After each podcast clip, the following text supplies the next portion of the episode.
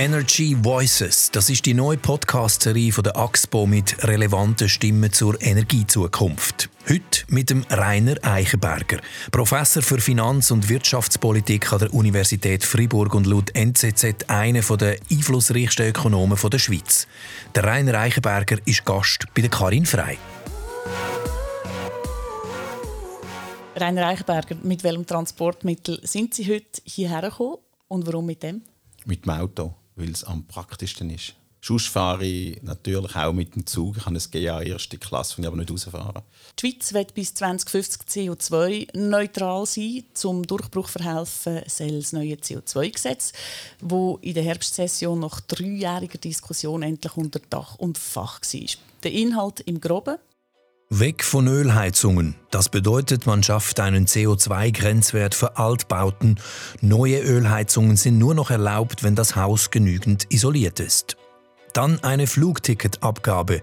Die Passagiere von Linien- und Charterflügen sollen in Zukunft zwischen 30 und 120 Franken extra bezahlen müssen, je nach Reisedistanz und Klasse. Zudem Abgaben auf Heizöl und Benzin. Das Benzin würde um rund 10 Rappen pro Liter teurer. Und ein Teil der Gelder geht in einen Klimafonds. Dieses Geld ist dann wiederum zur Hälfte für Klimaprojekte reserviert. Der andere Teil wird der Bevölkerung zurückbezahlt. Das ein paar von den Hauptpunkte in dem Gesetz, in dem neuen, in dieser Vorlage.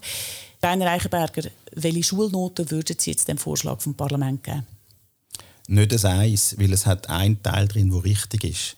Natürlich braucht es eine Klimaabgabe, es braucht Kostenwahrheit, aber das Geld muss nachher eben nicht in einen Klimafonds gesteckt werden und irgendwie in ein schweizerisches Klimaprojekt verwurstelt werden. Es muss international eingesetzt werden und an die Bevölkerung zurück, aber nicht so, wie es jetzt vorgesehen ist in dem, äh, in dem jetzigen Gesetz, sondern es muss zurück, indem das Steuern gesenkt werden und nachher nicht irgendwie über Krankenkassen da pro Kopf und noch das Gefühl verzerren, wie teuer eigentlich Medizin ist die Lösung, die jetzt zustande ist von dem CO2-Gesetz, das ist ein Krampf. Also offensichtlich muss man das Wünschbare und das Machbare voneinander trennen.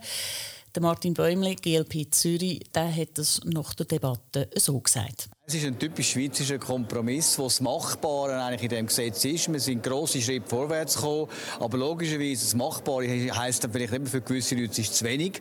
Und es ist aber ganz klar, dass jetzt der grosse Teil des Parlaments sagt, das werden wir auch durch eine Volksabstimmung durchbringen und es geht einen grossen Schritt vorwärts. Ja, können wir uns äh, unsere typisch schweizerische Gangart leisten bei einem Thema, wo es nicht 5 Uhr, sondern schon doch bald 5 ab 12 ist? Das ist es natürlich nicht. Das Klima, wissen wir alle, ist ein Problem. Etwas, was sich langsam entwickelt. Und da ist nicht die Frage, dass wir jetzt möglichst schnell sofort irgendwelche dramatischen Einschnitte machen, sondern dass wir eine Politik machen, wo langfristig positiv wirkt. Und die Politik muss eine große Wirkung haben. Für das muss sie aber effizient sein. Sie darf nicht zu hohe Kosten haben. Und für das gibt es einfach unvergleichlich viel bessere Maßnahmen, als was jetzt das Parlament entschieden hat, wo man mit weniger Geld viel mehr Klimaschutz kann erzeugen.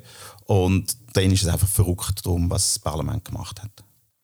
Jetzt, äh, wenn man ja schaut, wie die Rolle der Schweiz im Globalen ist. Dort muss man sagen, das, was die Schweiz kann machen oder macht daheim, das ist ein Tropfen auf den heißen Stein. Der Anteil vom äh, CO2-Ausstoß der Schweiz liegt im Promillbereich. Was werden Ihre Devisen? Sagen, zuerst zählen jetzt einmal die Grossen oder kann und muss die Schweiz im Kampf gegen Klimawandel ein Vorbild sein? Wir müssen versuchen, ein Vorbild zu sein, aber wir müssen das Problem verstehen, in dem die Welt drinsteckt. Das Problem, das die Welt hat, ist nicht, dass man nichts gegen den Klimawandel kann. Man kann Kostenwahrheit machen, dann, also mit einer Steuer, die man an die Bevölkerung zurückgibt. Und weil, wenn die Steuer richtig gesetzt ist, auch die Anreize richtig gesetzt sind, sowohl vom Verhalten der Bevölkerung wie auch nachher von der Wirtschaft und der Entwicklung der Technologie, dann kann man all die verrückten Regulierungen, die uns heute einschränken und die einfach zum grossen Teil nur schädlich sind, kann man abbauen. Von was für Regulierungen reden Sie? Ja, all die Vorschriften, die zum Beispiel geplant sind, so gegen Ölheizungen vorzugehen, alles, was man macht nachher mit Hausisolationen, immer hoch unterstützt, immer Subventionitis dahinter und immer noch ein bisschen, ja, ja, noch ein bisschen Schweizer Firmen fördern.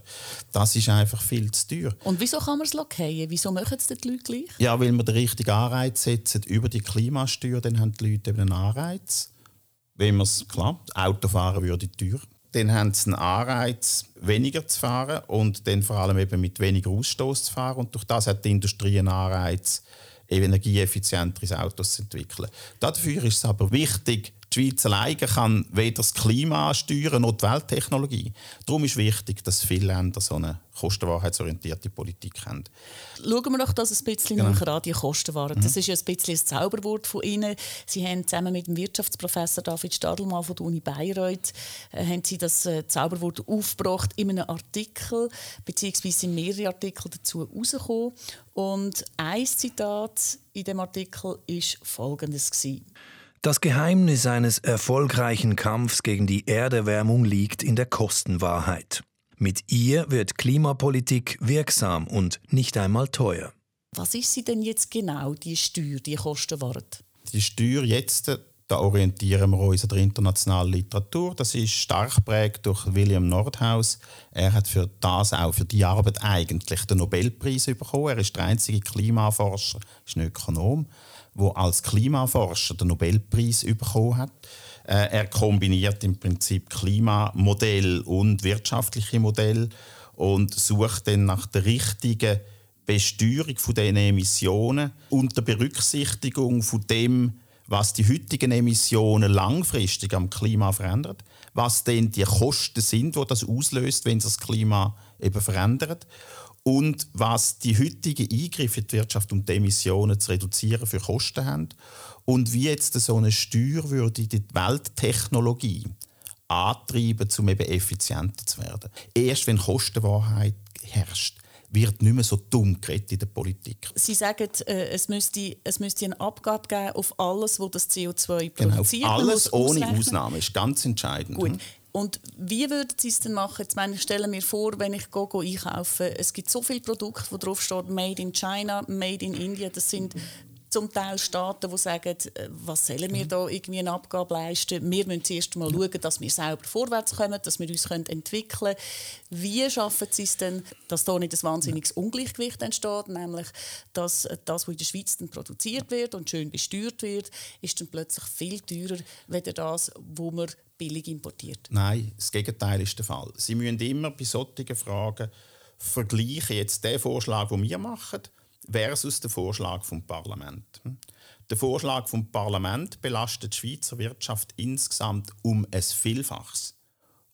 Und das heißt, all die Probleme, die Sie jetzt gerade geschildert haben, existiert mit dem Vorschlag vom Parlament auch um ein Vielfaches verglichen mit unserem Vorschlag. Da kommt natürlich als nächstes kommt dann sofort die Frage, ja, hey, wenn wir da in der Schweiz so viel die, die Industrie so belastet, die alle, wenn man es richtig rechnet, die grosse Belastung haben, ja, was ist denn jetzt mit diesen Importen? da haben sie die Frage noch viel mehr. Und wenn Sie das anschauen, jetzt die Steuer, wo eben also wieder William Nordhaus Zahlen übernommen sind, die 40 Franken oder 40 Euro oder 40 Dollar pro Tonne CO2, das ist auf die Schweiz und bei den heutigen Schweizer Emissionen 1,6 ja, bis 1,8 Milliarden Franken. Das ist sehr wenig und da zucken die alle schon zusammen eigentlich verstehen. Das heißt, das ist ein halbes Mehrwertsteuerprozent. Da sieht man, wie klein die Belastung sein muss, dass etwas läuft. Ja, mit einer relativ kleinen Steuer kann man schon extrem viel erreichen. Ich will gerade dort einhängen, weil man es ja auch umgekehrt anschauen kann. In Ihrem Artikel heisst es auch Folgendes. Eine effiziente Klimapolitik mit einer allgemeinen CO2-Abgabe wäre für die Wirtschaft problemlos tragbar. Und sie würde auch nicht zu größeren Produktionsverlagerungen führen. Jetzt könnte man ja doch auch Befürchtung haben, dass man sagt, ja, also wenn es dann so klein ist und es tut überhaupt nicht weh, dann kann man ja eigentlich gleich weitermachen wie ja. bisher. Das ist natürlich eine sehr gute und wichtige Frage, dass man das versteht. Wie immer, wenn man die Welt retten vor dem Klimawandel hm, kann man sie nicht einfach nur indem dass die Schweiz etwas macht, reduziert, wir auf Null gehen oder auf, auf Negativemissionen können wir auch noch gehen sondern es muss eine Politik geben, die für die anderen verträglich ist. Und indem dass wir eine sehr teure Politik machen, die nicht viel wirkt, sprich das, was das Parlament vorgeschlagen hat, das ist nicht imitierbar durch die anderen. Das macht kein Grossemittent wie Indien oder China nach.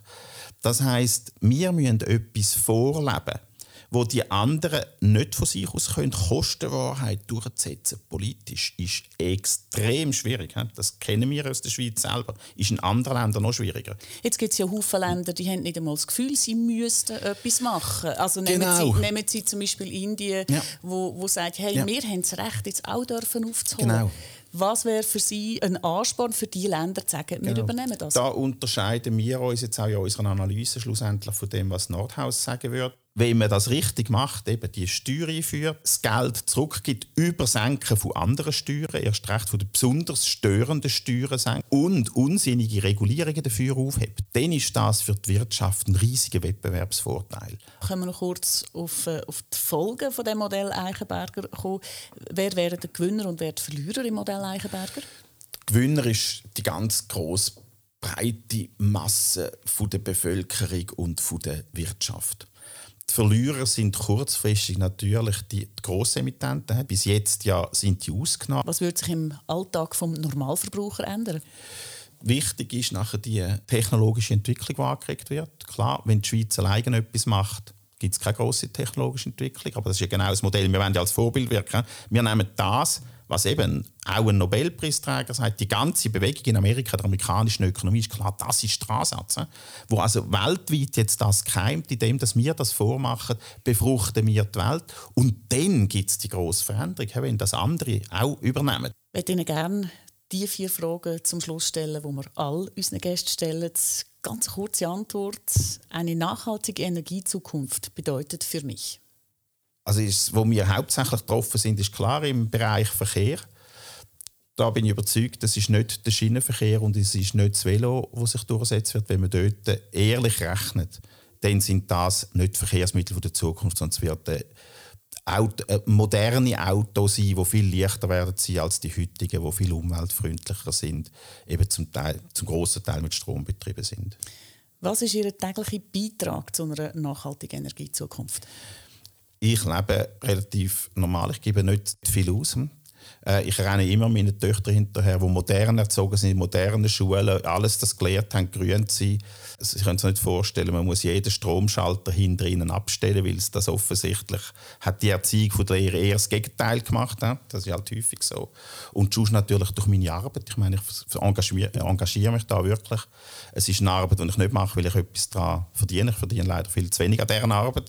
Äh, aber es ist wirklich das Engagement, eben Kostenwahrheit, wo ein richtiger Beitrag ist für die Welt im Umweltbereich, aber auch ganz allgemein in der Politik.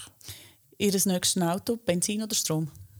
Das wird notwendigerweise Strom sein, aber Vorsicht, das ist eben nicht eine gute Sache vorläufig, weil die Stromautos zahlen ja die Straße nicht, weil sie keine Abgabe haben bis jetzt. Das heißt, Energie oder die Energiezukunft meiner Autos mit Strom ist keine gute Zukunft, weil das sind Autos ohne Straße und das ist ein, ein Rohrkrepierer. Und wenn Sie jetzt auf der Stelle irgendetwas könnten ändern, was wäre es? Jetzt auf der Stelle etwas ändern in diesem Bereich ist völlig klar. Kostenwahrheit, weil über Kostenwahrheit steht, was wir schon gesagt haben, hat Anreiz für die Individuen, Anreiz für die Technikentwicklung, vor allem den Anreiz zu einem wahrhaftigeren politischen Diskurs. Eben nicht, dass jeder auf Kosten der anderen lebt, sondern dem muss man sich zusammenraufen und überlegen, hey, was bringt die Politik? Weil ich zahle ja die Kosten he, selber. Und es bringt eine wahrhaftige Schätzung von der wahren Externalitäten, weil dem muss man die endlich wissen. Wenn man die Kostenwahrheit machen muss man die Kosten schätzen. Und dann haben wir wirklich eine vernünftige Politik. Rainer Eichenberger, ganz herzlichen Dank fürs Gespräch.